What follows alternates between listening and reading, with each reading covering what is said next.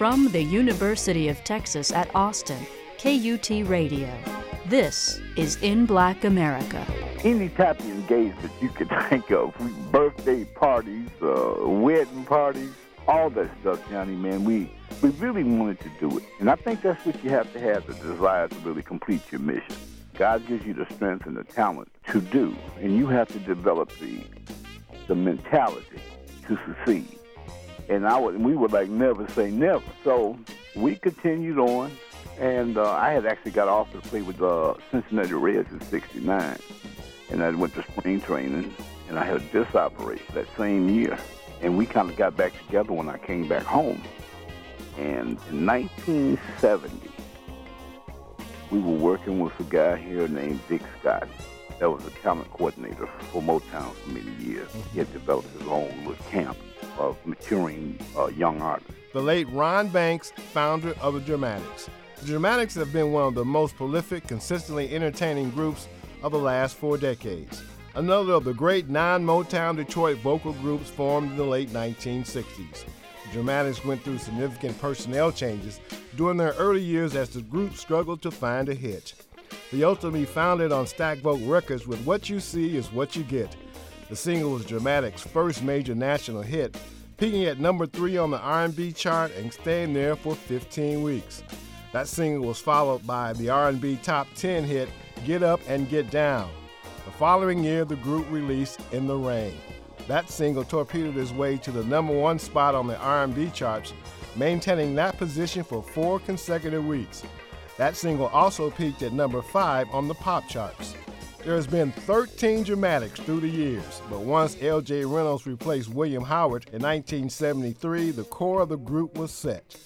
With Reynolds and Ron Banks, a unique group harmony was created that is still recognizable today. Banks passed away on March 4, 2010, at the age of 58. I'm John L. Hanson Jr., and welcome to another edition of In Black America. On this week's program, a tribute to the late Ron Banks of the Dramatics in Black America. Like a star slipping out of place, sliding from the sky, tumbling through space. When you touch my hand, I swear I feel like I'm falling. Seems like I'm falling like a wheel whirling round and round, rolling down a hill, spinning on the ground. Your kisses make me dizzy in the head, and I'm falling, falling, falling. Oh, oh, girl, I think that I have fell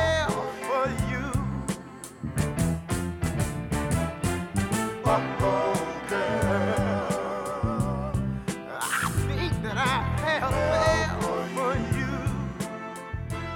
story short, Johnny, this cat would come up to my practices on uh, with the mighty midgets and uh, pro midgets up on James Field and follow me around talking about he had a, he, we gonna get a group. Then he would always tell me he got a group. So one day I figured I would call him out. I told him I said, "Yeah, I'm gonna come to rehearsal, man. Let's go." We went over there. The rehearsal was me, him, his mom, and his dad. I mean, in other words, wasn't nobody there but me and him. And I thought that was kind of cool, you know. But we sang a little bit. His mom could even, even sing pretty well. And uh, he kept following me and bringing me. And then finally, he just convinced me. He said, "Man," I said, "Man, I'm gonna be a baseball player." He said, "You're gonna be a singer, man." During the 1960s, Detroit had more talent than his record companies could handle. Since not all the Motor City's gifted vocal groups could be accommodated by Motown, Dramatics, initially formed in 1962 as the Dynamics, recorded for a series of small record labels before signing with Golden World Records. When Motown purchased Golden World, Motown staff producer Don Davis went south to Stax and took the Dramatics with him. The group suffered through a series of growing pains before settling into its permanent lineup, fronted by original member Ron Banks and later recruit L.J. Reynolds. Born on May 10, 1951, in Detroit, Michigan, Banks attended public schools there and graduated from Northern High School. Banks began singing while we both were in elementary school. Throughout his childhood, he divided his time between singing and playing baseball. Banks was a pitcher on one of the best Little League baseball teams in the city of Detroit. He also played professional baseball. While attending Cleveland Junior High, he formed the Dramatics. Between 1972 and 1980, Dramatics recorded for ABC and MCA Records, notching 38 top 25 R&B singles. Those singles include a cover of Me and Mrs. Jones, You're Fooling You, Be My Girl, and Welcome Back Home. In 2001, they received national attention for their professionalism when they saved the Sky Jock Tom Joyner Sky Show, singing two sets during his show's appearance in the Motor City on less than 12 hour notice. In 2006, a street was named after the group in one of the newest neighborhoods being built in the city. In April 2008, In Black America spoke with my marble shooting buddy, the late Ron Banks.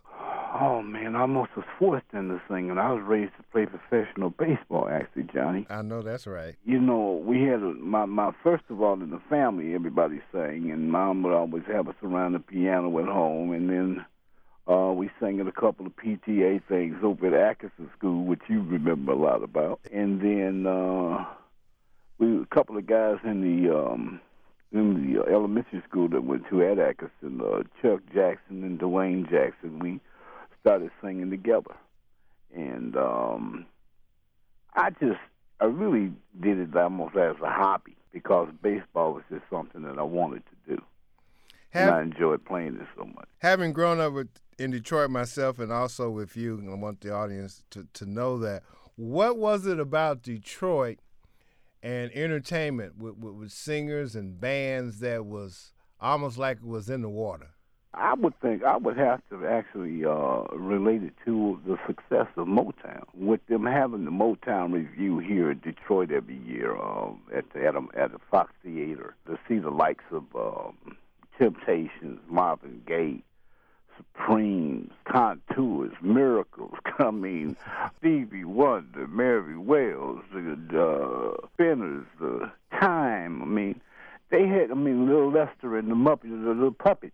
Right. And uh, I mean, to have uh, Junior Walker. I mean, to have all those artists and be able to see them actually groomed and developed for national exposure, and to see it come to fruition probably was one of the greatest things to happen uh, for a city like Detroit. And with uh, so many of the different neighborhoods and stuff being somewhat suppressed, because at, at those times, you know, uh, our race, uh, the Afro American race, uh, we were we had trying times somewhat, even though a lot of our forefathers and, and, and moms and dads had paved the way for us. It gave us the ray of hope that was necessary to continue, even in education. When did you come to the idea that you need to form a singing group?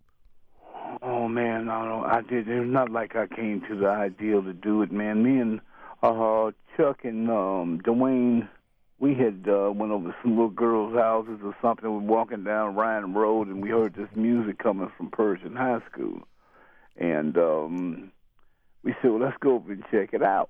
Well, they were having a talent show for the students at the high school at Pershing High School. Right. And uh, we wandered over there, Johnny, and uh, we told the guy uh, we want to we want to get in the contest. And the guy said, "You go to Pershing?" We said, "No," but we were young, man. We were 12, 13 years. old. No, we were 11, 12 maybe at the time. And uh, we just started singing for them. So the guy said, "Damn, man, real kids can sing." So they let us sing on the on the um, on the uh, uh, contest thing. Uh, the uh, what do you call it? The, uh, the talent. It was Tick Off TNT. Teens and Talent. Yeah. So and they had some very talented people up there at the time, and so we did real good and everything. And uh, there was this one guy named Elbert Wilkins. We called him Bam. And Al said, uh, "Where you live?"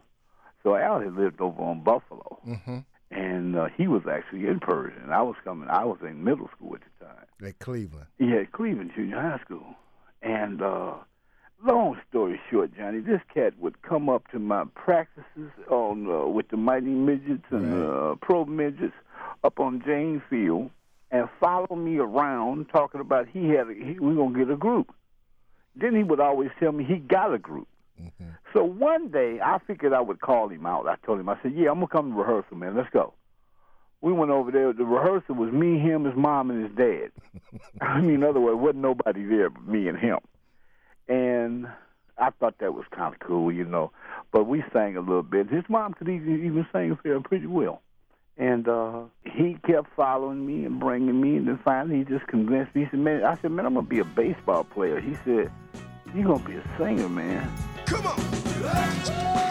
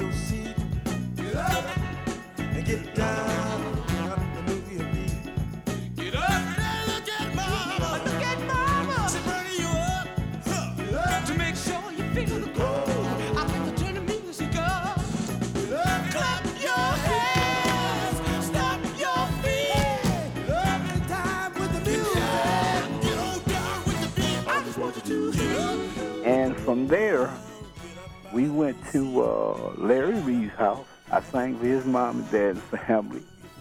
Then we, the three of us, started singing. Then we, we took Larry Reed. We went over to Rod Davis's house. All this happened in a matter of a month and a half. And we got Big Rod. Rod was the bass singer. And Rod, when we went over to Rod's house, this guy was about 17 years old, about 290 pounds. and when he answered the door, I was I was little, you know, I was about 11, 12 years old. And I looked up at this big cat, and he said, "Yeah, can I help you?" and I looked at him, I said, "Damn!" I said, uh, "What, "Do you sing?" Yeah, I sing bass. I said, "Oh man!" So we got Larry, we got Rod, and uh, Squirrel had been in another talent show that they had. That Right. Al had me come up there too, and that's how the five of us first started.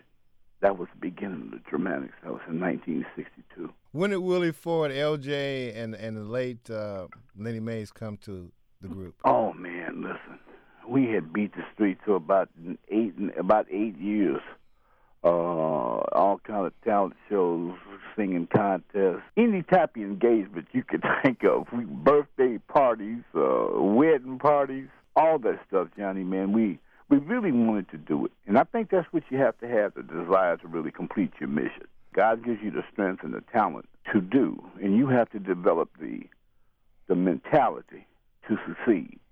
And I would, we would like never say never. So we continued on, and uh, I had actually got offered to play with uh, Cincinnati Reds in '69, and I went to spring training, and I had a disc operation uh, that same year, and we kind of got back together when I came back home, and um, in 1970, we were working with a guy here named Dick Scott that was a talent coordinator for Motown for many years. He had developed his own little camp of maturing uh, young artists. Right. And uh, we got with Dick, and he was he had this big uh, talent. He was putting on this talent show thing down at the uh, music hall here in Detroit, and uh, we were rehearsing for it that week. Rod had gotten, of course, Rod was the oldest guy in the group. Rod had gotten, um, he had just got older, man, and he had a baby by this girl, and he knew he had to take care of his family. And Rod went to sleep at rehearsal, and he kind of embarrassed. But Rod was big enough and man enough to look at it. He said, "Man, you know, I've been trying to do this, man. I don't know if this is gonna work, and I got to take care of my family, man." So Rod went on and did that, and I remembered Willie Ford from singing with a couple of groups in uh, at Northern High School that we had attended together. Mm-hmm. And I called uh, Willie Ford one day, and I said, "Willie," I said, uh, "You want to be a dramatic?" Well, he, he was messing around with the Capitals a little bit at the time, and he said, "Yeah, yeah." I said, "Well, I'm coming to get you, take to rehearsal." to listen to you. I already knew he could do it, but Mhm. Willie had this special quality about his bass. And uh, uh, Larry Reed was uh, truly a groupie for women. He loved women. he loved women so much. I remember one time we were getting ready to go perform in Flint with that Little Anthony and the Imperials. The first big gig that we had with a with a with a national artist, Anthony and the Imperials, and he loved women so much he hid up under the bed, and they told us he wasn't there, and we went in there looked and searched the house, and he was hiding up under the bed there. So we know he had to go. That's when we got Wee Gee. That was Wee Gee and Willie, myself, Squirrel, the best shake in the world, and Elbert Wilkins. Okay, when did uh, Lenny Mays? Because I remember I was bringing you up to that. Point. okay, man, go ahead. we were playing at the Apollo Theater, and Wee Gee missed the plane coming back in from uh, Los Angeles. And I had a broke leg, so we had to perform with four. I had the Apollo Theater in New York. You know, I got the feel not being Mhm. 100%. Mm-hmm. Well, in between shows, I had went out to get some air on my crutches, and there was a guy standing here with a guitar, and a little short guy was standing with him, and he said, "Man, you that tenor with the the dramatics, huh?" I said, "He said, yeah, Ron." He said, "Ron Banks." Yeah, I said, "Yeah." He said, "He bad, man." Like that, I said, "So you know you hear that all the time?" I said, "Well, what do you do?" He said, "I'm a singer." and I said, "Well, sing something." And he's saying what you see, what you see is what you get. You know, hell of a, with a hell of, excuse me, with a uh, dominant riff Mm-hmm. to it vocally, and uh, I never forgot that guy. One year later, we had a problem in the group. We were in court together because it was still split in, in the group. We Allen went and tried to take the name from us, which was crazy. Something that always happens when you finally become successful Mm-hmm. for whatever reason, we have a, we have a tendency to want to split up. when the unity in the group was what really got us there all the time, Right, right. and uh, so we had to replace Al and and and Wee Gee, and Squirrel brought this guy, this light skinned guy with this do in his head uh, named Lenny Mays, and that was the beginning.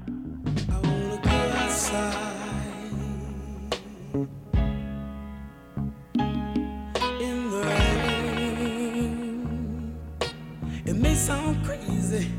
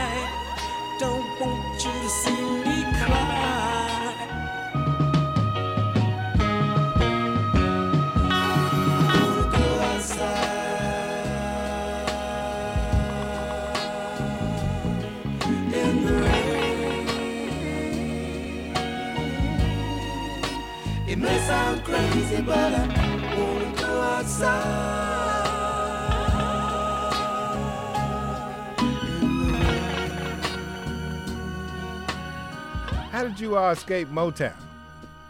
How did we escape Motown? One of the few groups Yeah. in Detroit that didn't sign with Motown. You all signed with Stax. Don't think we didn't go audition though. Okay. we went over and auditioned. The guy told us to come back in a couple of years. That's when we were little. Then when uh, we had signed professionally with um, Golden World Records, which was his immediate um, competition in, Right. the, in the city. right. Uh, I mean, they had George Clinton and them, the uh, Parliament, and they had uh, they had the Dramatics, they had Sweet James, Fantastic Four. They had the girls that ended up being Dawn with Tony Orlando. I mean, there was a, a bundle of talent over at Golden World Right, Records. sure was. But um, and I remember Mr. Wingate when he was getting ready to sell it to Berry. Berry said, "This this town ain't big enough to us. We got somebody got to go. And, you, know, you look like it's got to be you." Offered Mr. Wingate some huge money.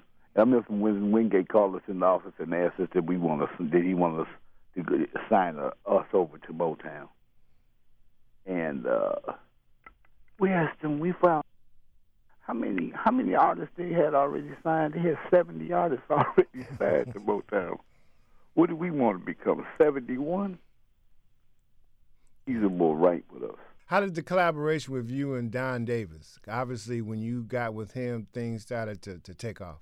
Well, Don met Don over at Golden World. Okay. Don had uh, a couple of artists of his own, uh, his own little production company. He had uh, Steve Mancha and this guy named Melvin Davis, who were very, very talented. Uh, Steve ended up singing with uh, 8th Day. Uh, She's not just another woman. She's not. You know, that was a huge record for him. And uh, I used to always do, I used to make money singing backgrounds. I sang in backgrounds with so many different records in my life and time, man. God has really been good to me. I bought my first house with the background check that I used to pay. But we kept a relationship through the years. What was that first big hit? What you see is what you get. Our first hit, Your first hit. The Dramatics' first hit. well, we had a bunch of neighborhood smashes only in Detroit. Right. Bingo and Inky Dinky Wang Dang mm-hmm. Doo and Your Love Was Strange was when we started me making some noise. And then we, Jody, the song that ended up being with Johnnie Taylor songs, mm-hmm. was our record. We had cut that record and we did it so, obviously we had did it so good they kept our background on it when Don took it from us and gave it to Johnnie Taylor. The seller. That's when we said to ourselves, you know, we're getting close. Getting close. And in 1971, we were blessed with our first meter seller. What you uh-huh. see is what you get What you get. in the rain. Some people are made of plastic.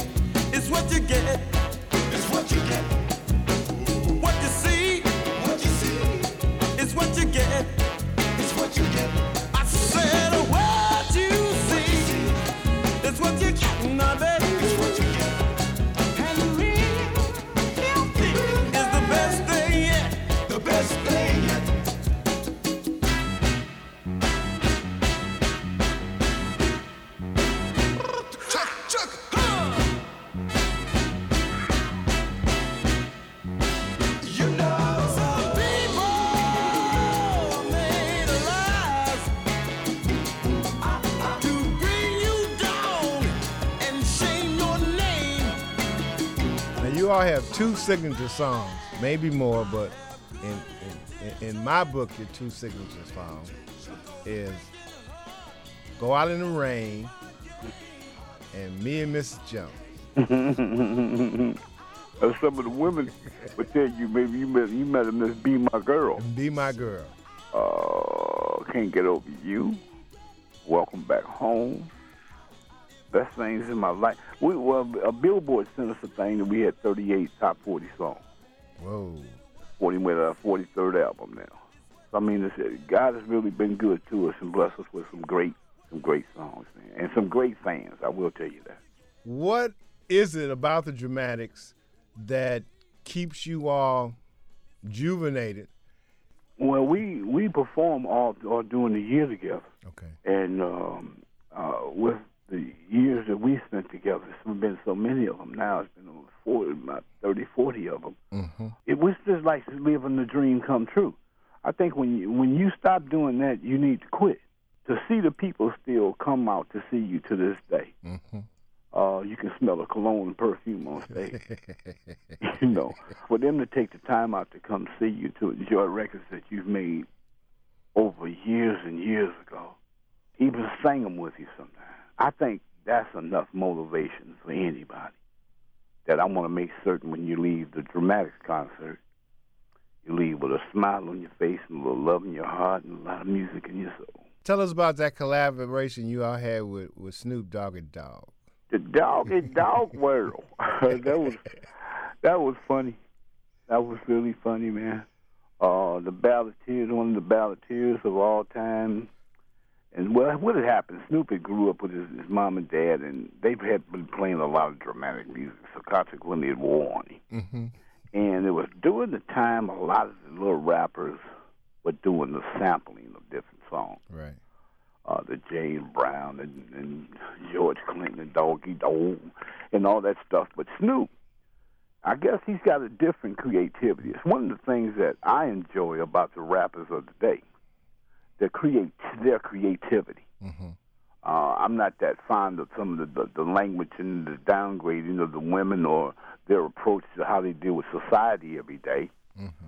But I enjoy the creativity of a Dr. Dre, Ice Cube, Lil Eminem, uh, definitely a Snoop Dogg, uh, R. Kelly, Beyonce and the girls, uh, Mary J. Blige, I just love her. Uh, I like their approach and their creativity. But uh, the thing that happened with Snoop ended up huge for us. It sold over 8 million across They say that you're in love with another guy. Would it be too hard for you to tell him why? I've got so much to offer you, my dear.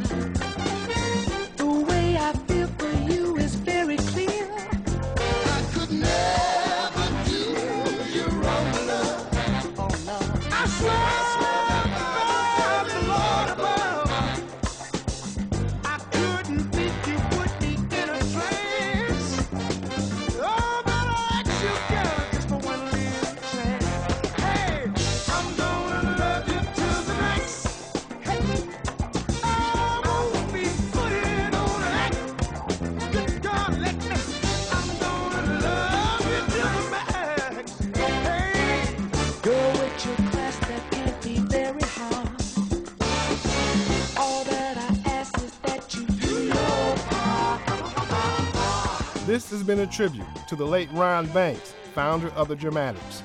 Banks died on March 4, 2010, at the age of 58. If you have questions, comments, or suggestions as to future In Black America programs, email us at lowercase j hanson at kut.org. Also, let us know what radio station you heard us over. The views and opinions expressed on this program are not necessarily those of this station or of the University of Texas at Austin. You can hear previous programs online at kut.org. Until we have the opportunity again for technical producer David Alvarez, I'm John L. Jr. Thank you for joining us today. Please join us again next week. CD copies of this program are available and may be purchased by writing In Black America CDs, KUT Radio, 1 University Station, Austin, Texas 78712. That's In Black America CDs, KUT Radio, 1 University Station, Austin, Texas 78712.